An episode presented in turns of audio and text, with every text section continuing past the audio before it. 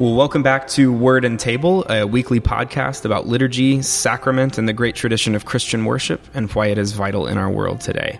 I'm your host, Alex Wilgus, and I'm back as usual with Father Stephen Gautier. Welcome back, Father Stephen. Thanks. Good to be back, Alex. Uh, welcome back to the cathedral. Oh yes, absolutely. We're uh, recording again from our uh, the cathedral of our diocese, Church of the Resurrection in Wheaton, Illinois, and Father Stephen is the canon theologian of that diocese, the Diocese of the Upper Midwest in the Anglican Church in North America. And uh, today, Father Stephen, I wanted to talk about ordination. Um, the ordination of deacons, priests, and bishops. One thing that I actually uh, got to do on Sunday, I was ordained as a deacon, and you were it there. Was, uh, it was beautiful it it really was one of the most impactful moments of my life. I can I can absolutely say that. So yeah, thank you again for for being a part of it and for uh, fathering me through the process.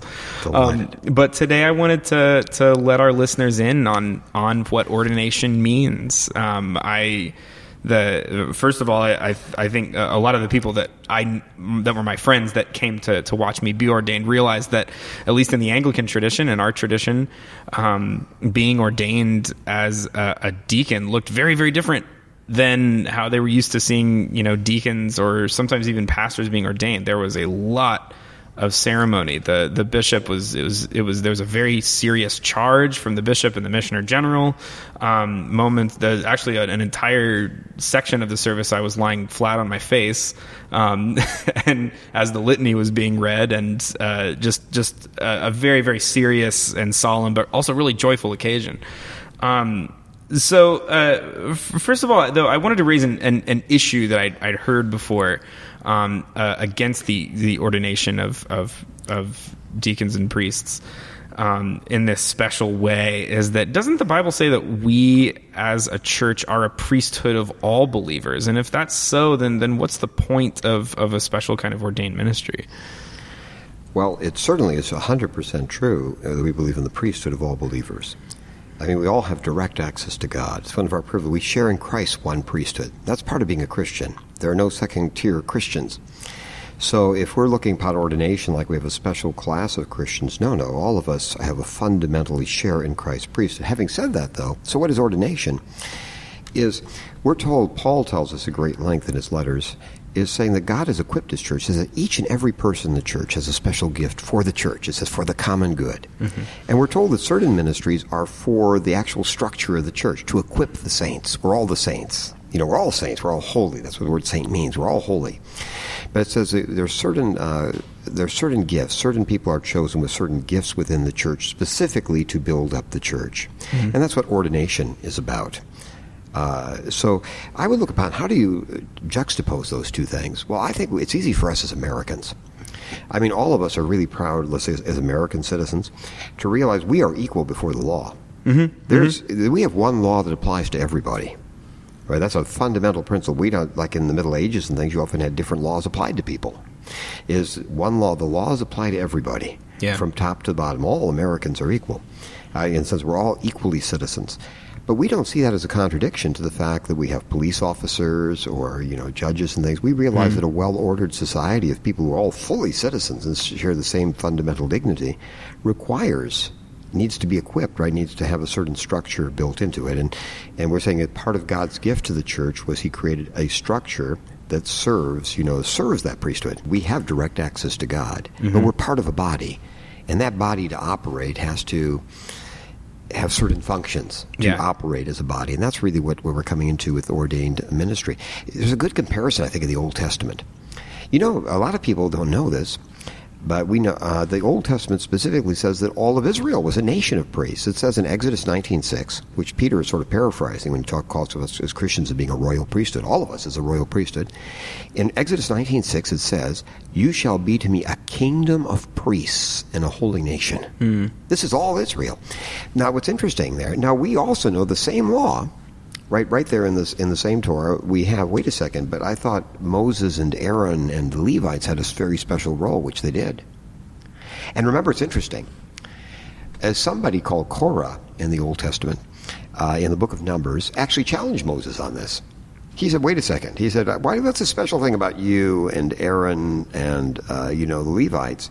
You know we're all equal. He actually says He said, You've gone too far, for all in the congregation are holy, every one of them, and the Lord is among us, is among them rather. Why then do you exalt yourself above the assembly of the Lord? So he's challenging. He's saying that Moses' special place, which God had given to him, and, and Aaron, etc., was somehow incon- it was inappropriate. Mm-hmm. You might remember the rest of the story is the earth opens up and swallows him up, which we'll take Yeah. as God's no, that God disagreed. Guess you were wrong. I guess you were wrong in that. So uh, I think that's the way to look upon. There's no. Uh, again, the biggest thing is to realize for us, we're talking about uh, servant leadership.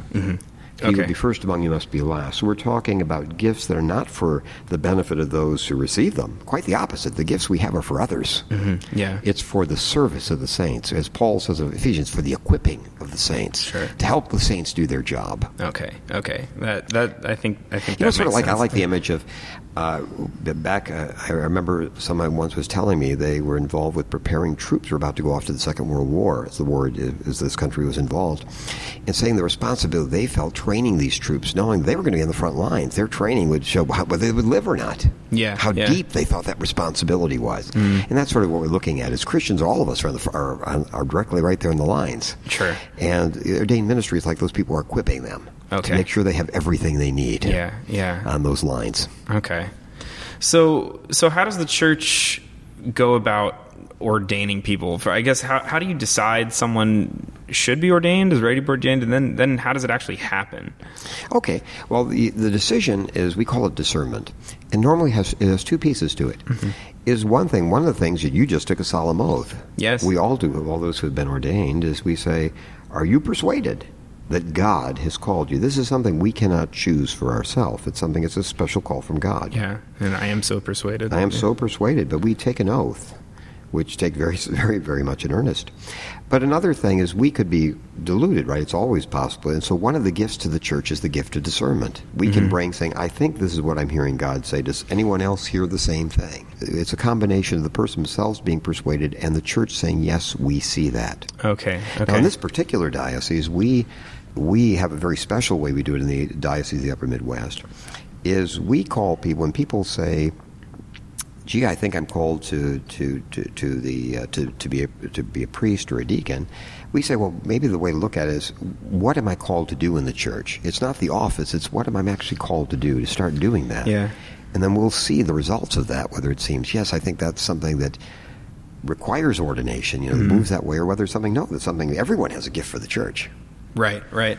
To separate, everyone has a gift. We'll help you discern what the gift is. Sometimes that gift uh, fits into ordained office. Sometimes the ordination is not necessary, and frankly, is not part of the gift.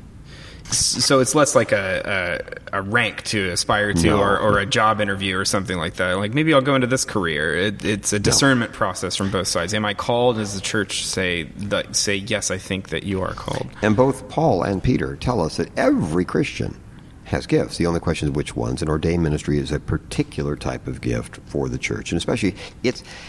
Uh, you know, it's specifically aimed at building up the church. Now, what ordination? It's interesting. It has three sort of pieces to it. Is you know, it's a, always the laying on of hands. That's how we see it done in, in the New Testament. I remember, even Paul says to Timothy, saying when he says, you know, you know, he said, "Don't be hasty in the laying on of hands." Right. Right. You know, Don't do it too soon. yeah. is there a three? Uh, it's laying on hands. Basically, the church rec- and does three things for for the ministry of word and sacrament, word and table. Yeah. yeah. The first one is consecration. Consecration, we set someone apart for this purpose.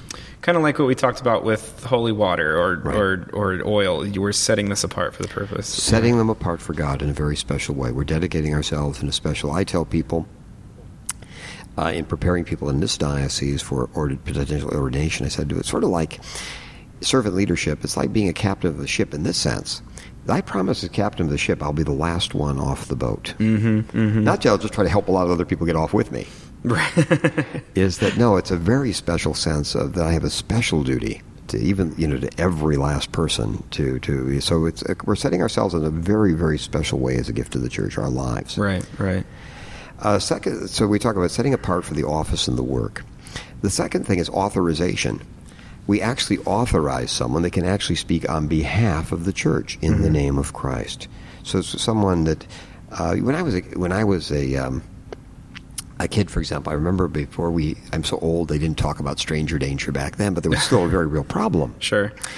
And so I, I remember my dad telling a little boy saying, if you ever get lost or something in trouble, go to someone with a uniform. Mm-hmm, mm-hmm. And the idea here was the safety would be there'd be somebody who is not only trained but authorized. Yeah, yeah. You know, somebody else. You know, basically, you know, so basically the authorization that the church has discerned this, has set you aside, and has actually authorized you to speak officially on behalf of the on behalf of the church in the name of Christ. Yeah. And the third thing, the most important, is the empowerment.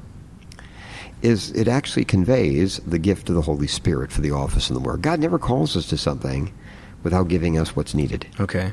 Actually, that's a nice thing. Sometimes you're called to do something and say, I just don't have what it takes. That's good news. It means God's going to provide it. God never asks us to do Yeah. what he doesn't give us. Hmm. So the three, it's consecrate, we set aside, we authorize, and we empower. We call Okay. the Holy Spirit. That's And- what I was saying. We saying that the Veni Creator Spiritus come a creator spirit Yeah. To a special, uh, because it's a gift of the Holy Spirit for the, the gift and release of the gift of the Holy Spirit for that ministry. So, so this is different from receiving the Holy Spirit, which which happens in your baptism, right? Right, This is a special like request that the Holy Spirit empower you to do the the work that you've been set apart to do. Right? It's the, the gift, that we have to separate the, the, the, the gift of the Holy Spirit himself is something we all receive as Christians. That's what it means to be a Christian is we have the Holy Spirit in us is what cries out, Abba Father, Paul tells us. Yes. in Romans. But in addition, Paul tells us that there are repeatedly that the church, the whole body, everyone is given a gift of the Holy Spirit for the common good. Mm-hmm. And this is one of those gifts, but a very sacred gift that we actually have a laying on of hands Yeah. for the uh, for the Holy Spirit to be given. And it's only received in this fashion. Oh, So maybe we should go in uh, once again to the to the three orders of ministry and exactly what they do. So I was just ordained as a deacon, but then my my priest, the rector of my parish, uh, Keith, was there right along with me, um, and then I was I was ordained by the bishop himself, by by Bishop Stewart. Um, so so yeah, maybe we should we should we should go over those those those offices again and, and see exactly what do they do, especially in, in terms of ordination. Okay, well, the three offices again are, are the bishop or the overseer. It's the Greek term for overseer. Became bishop in English. Yeah, episcopus is the you know epi is over, and scopus like a scope of a rifle. Mm-hmm. So the one who oversees, looks over. Okay. and that's interesting because in Greek the word is has a richer meaning than we might see at first in English. We tend to think of overseeing like the guy who is the boss. Yeah. But it has another meaning, which is actually even a heavier meaning, and the meaning is is someone who keeps keeps a lookout for, like you know, like a babysitter or, or somebody like shepherd looking out or keeping lookout. Yeah. You know, it's also one who protects by keeping a lookout for danger. Okay. Type of thing. So it has both meanings. The, the one who looks out above, both not just to govern, but in a sense to watch out and preserve from danger. Yeah. That's why God Himself is described sometimes in early Christian literature as our episcopus. You know, as our, as our the one who's looking out, for, the one who's looking out for us, Mm-hmm, looking out. So the, he's the chief pastor. Yeah. So the bishop is our chief pastor, and he's our point of connection with the rest of the church. Because he's the hand, right hand of fellowship to the other bishops, and across time and across space is our, con- our direct connection with the church.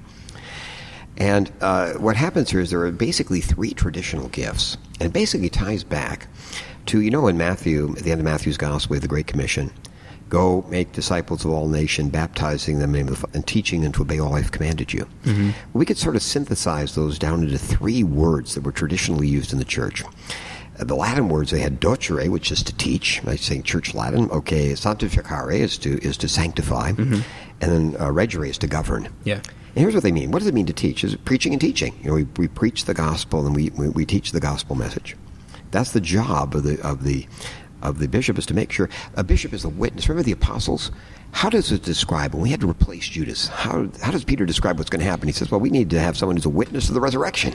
Yeah. Yeah. And so to this does say that. day, even though they saw it in a very special sense, it's the one who's proclaiming the resurrection of the resurrected Christ to the world. Hmm. So, you know, preaching and teaching, you know, the good news of Jesus Christ. Yeah.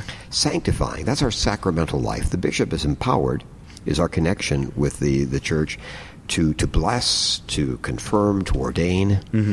Uh, so he has the fullness of sacramental power. Yeah. You know, everything, you know, baptize, celebrate Eucharist, um, to ordain, you know, uh, ordained to the ministry, the laying on of hands for ordination. He, he uh, confirms. We talked about uh, confirmation earlier broadcast. Um, also, govern. What that means is to guard the faith, unity, and discipline of the church, like any you know well-ordered body. Right? What do we do when people come in with false teachings or harmful practices or abuses? And somebody has to keep good order. Sure. Even in a family, somebody somebody has to like you know, has to say, "Whoa." Yeah, yeah. and that's that's the job as well. So to teach, to sanctify, to govern, meaning to preaching and teaching, uh, our sacra- ru- running our sacramental life, leading us in our sacramental life, and guarding the faith, unity, and discipline of the church.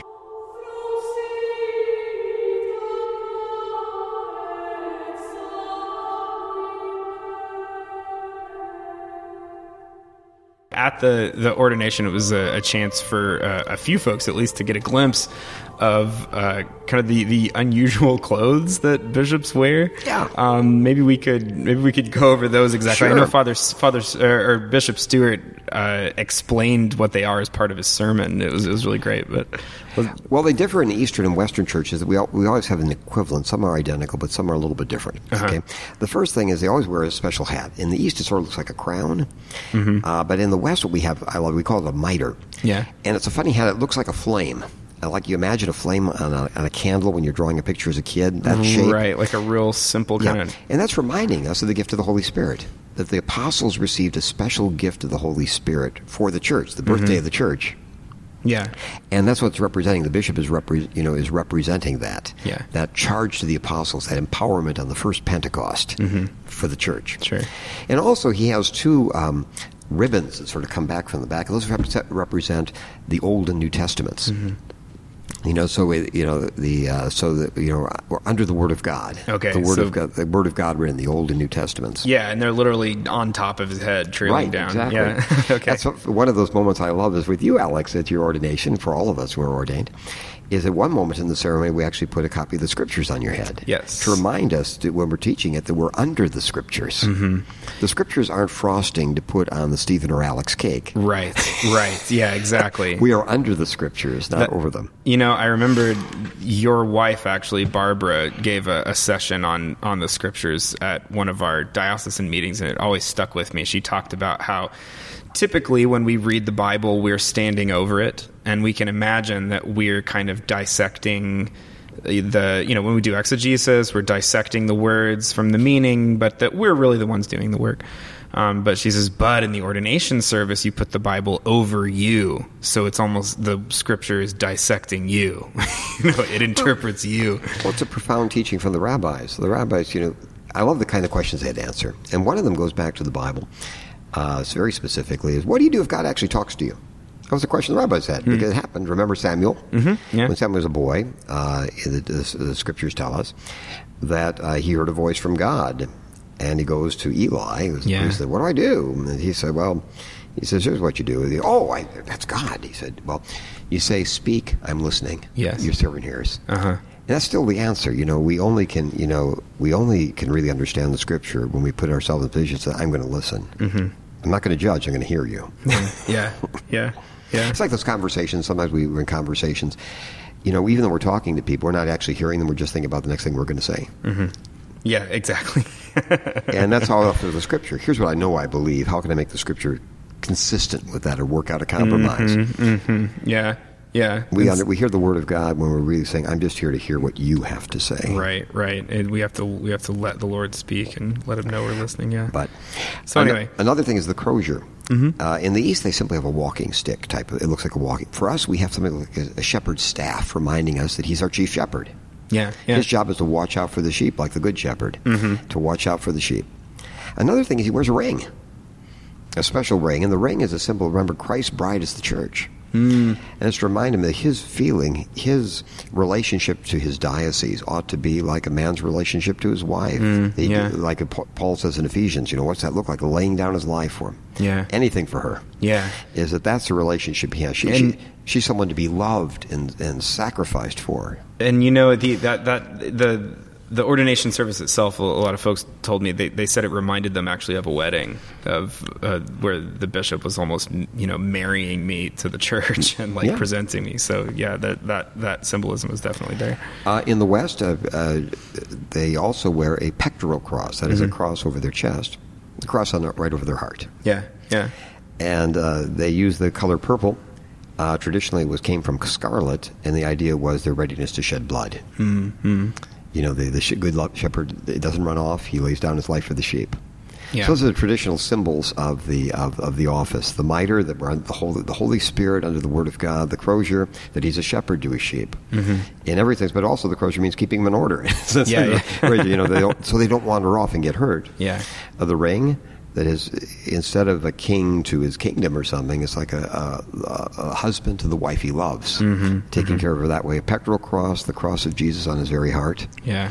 And finally, the color purple, ready to shed blood. If it comes down to the, um, that would. So that's Mm-hmm. Yeah. really the the, that's, uh, the Episcopal office. Yeah.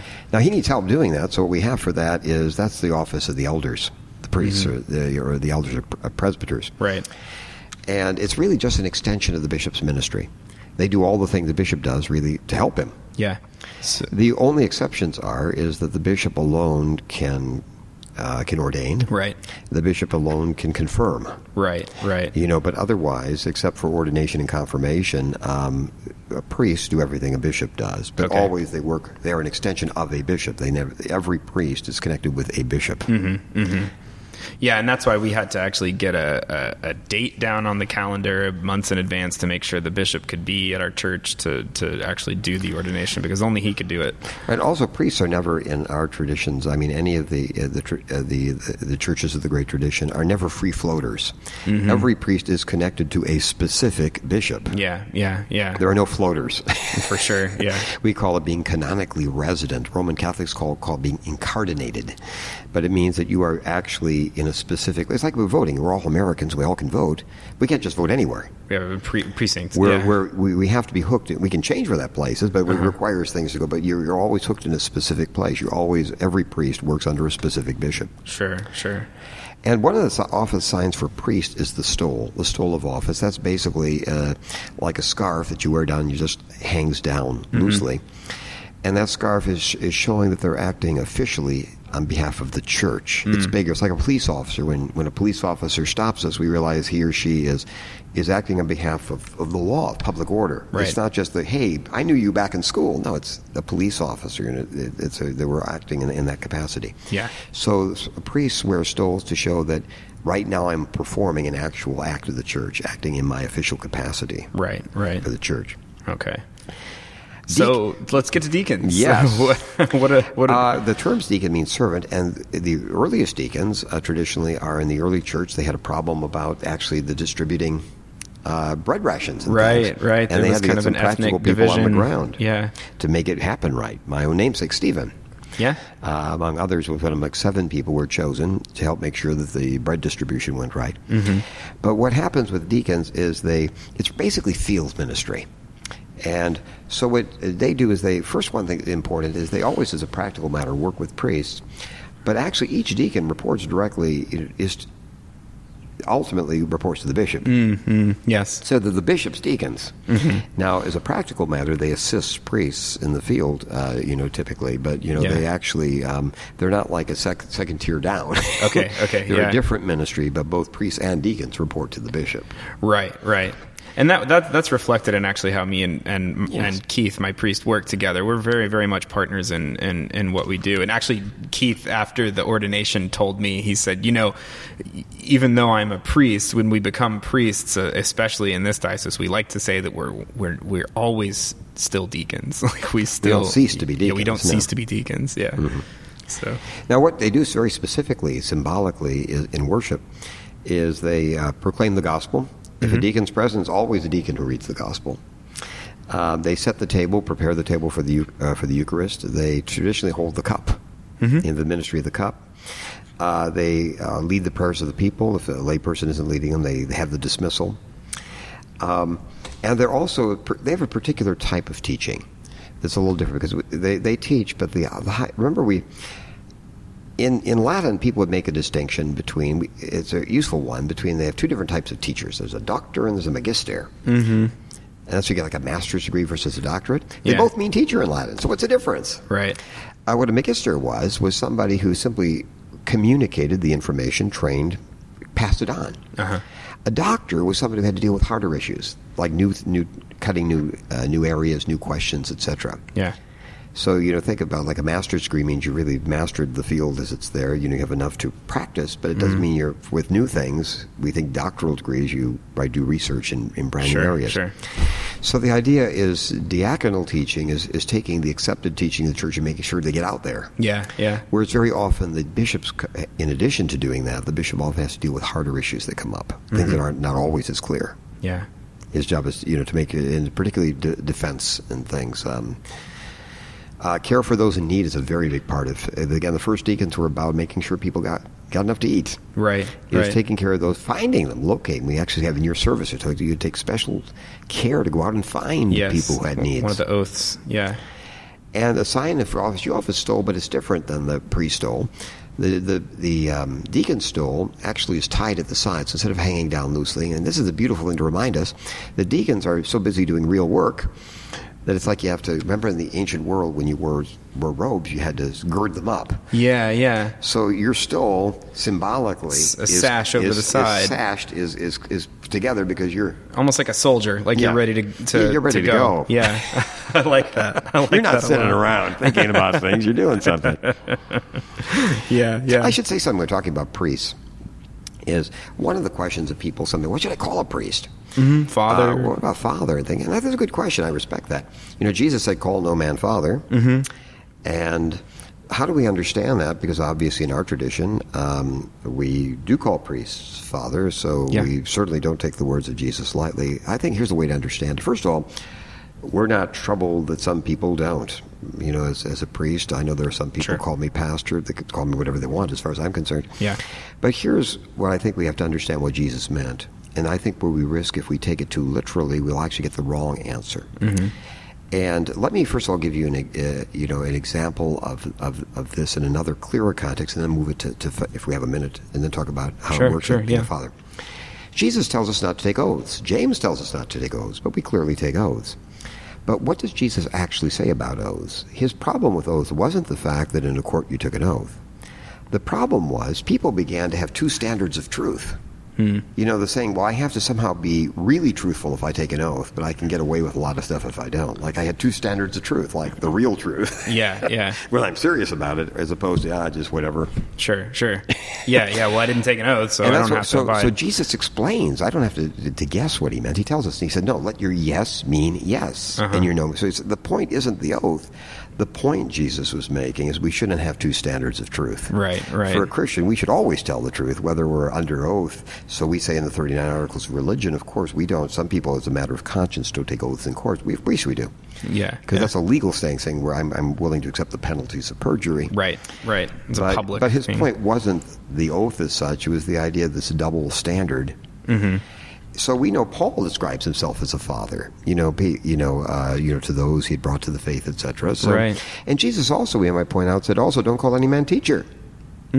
The very same place. Mm-hmm. Yeah, Now, no, I don't think anyone I've heard of objects to the use of the word teacher sure. or pastor. it's just what you do. But here's what what was Jesus' point? That's what we get. What was the point he was making? Is in faith, and uh, this is really an important point in, in, in ministry. Is it's very easy. Are we are we st- are we standing together toward people, pointing them to God, or are we having people go through us? Mm-hmm. And the Pharisees develop a system where they love the fact that they were basically the point of reference. Come to me, and I'll Sure. take care of it. Like I go to God. Know, it's sort of like a middleman Yeah. type of idea. And so Jesus said, you know, no man's father. It's never forget the fact that there's one father. He said, don't call me good. He said, there's one. Remember, it's God is good. Sure, sure. And so Jesus' point would be in all ministry is the important thing is to remember that we're always pointing to people to God, not to our wisdom, to God's wisdom. I like to tell other guys when they're first coming to ordained ministry, saying, remember, in all your ministry, people don't need us, they need God. And we're only as good in ministry as we allow God to do his thing. Point we don't pray for people, we we get people praying to God. We pray with them, not as a substitute for them. And I think that's the point. We're saying, call no man father. So the idea is that, the, that we don't look upon human beings as sort of um, contract, subcontracting the work. Yeah, yeah. But the term itself as a term of affection and relationship has always been used in the church. Paul uses it. Mm-hmm. And so we're saying, we're, I think it's mis- a mistake of understanding what was taken as, hey, don't confuse the messenger with whom he's representing. Don't confuse a delegate with the person who's mm-hmm. sending him. Mm-hmm. Don't, you know, the, if someone who's sent, don't confuse the one who's being sent with the one who sends them. The focus is always on the one who sent. Yeah.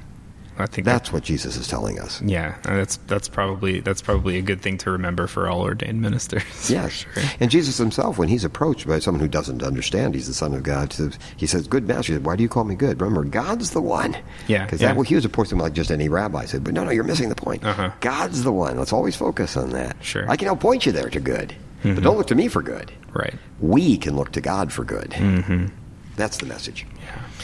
Maybe I could add one thing as a professional uh. I think is people probably heard you describe me as a canon. Uh huh. Yeah. Let's talk about canon. Eh, Are we wait? Or is we talking about the you know cannons that blow things up? Or No, no, or those are gonna- two ends. Those cannons have two ends. Okay. When you have two ends in a cannon, you got trouble. Okay. but I'm a one-end cannon, and what a canon is, is it's, it's an honorary. It's a canon's. Um, it's an honorary title. Mm-hmm. It's sort of equivalent to what Monsignor is like in the Roman Catholic Church, traditionally Monsignor. Yeah. But what canons um, uh, do basically originally it came from his people around the bishop in the in the cathedral. His priests in the cathedral often had special tasks because they were right there with the bishop. Yeah. They lived together and things, and they did special things directly for him because that's where he lived Yeah. Yeah. Okay. as opposed to their own parishes and things. Sure. And they became canons. We called it the cathedral chapter. I the see. priests who lived there were the canons, and they did special things. Now, what it means now, like in, in, in the Anglican world, I'm a canon, is I have I I'm a, I'm a diocesan official. It means I work for the whole diocese, not just for this this particular parish. Mm-hmm. I I'm the bishop's guy. I'm, I'm stationed here, but I have a, I have a special work for the bishop for the diocese. Yeah. So it just describes that. It's um, Right. uh, Uh, But and there are different kinds Oh, of different canons, canons, right? right. So your job is is is to deal with more theological and doctrinal issues, and but there's other kinds of liturgy, canons, uh, right? Mm-hmm. liturgy, uh, marriage cases, those kind of things. I provide assistance. The bishop makes decisions. I provide assistance in helping helping the bishop do that. Okay. What other kinds of canons might you find? Other people who do administrative um, uh, functions, like basically chief of staff. Okay. Yeah. You'll find that kind of thing. Mm-hmm. Uh, so canons do a variety of different tasks, but the idea of a canon, it's an honorary title. It's, you know, canons are, um, I'm a priest, and a canon, a priest is one of the three ministries. That's Mm-hmm. an ordained ministry. Canon isn't an ordained ministry. A canon is something a priest or deacon happens to do because the bishop asks them to do it, Okay. I see. Yeah. to serve as a canon. Yeah. Um, well, anything anything else you'd, you'd leave us with with with ordination or, or ordained ministry? Any any words of, of wisdom for your newest uh, for your newest clergy member? I've got to tell you that the thing to remember is the Christian message is all authority from a Christian view is always for service. Hmm. So how do I know if I'm if I'm a good boss or a good father? If everything is it really about the, them or is it about me? Hmm. And that's the way the thing is. You know, the, it's always about the people I serve. Minis- you know, authority only exists to provide service. Hmm. And if we remember that, we'll never go wrong.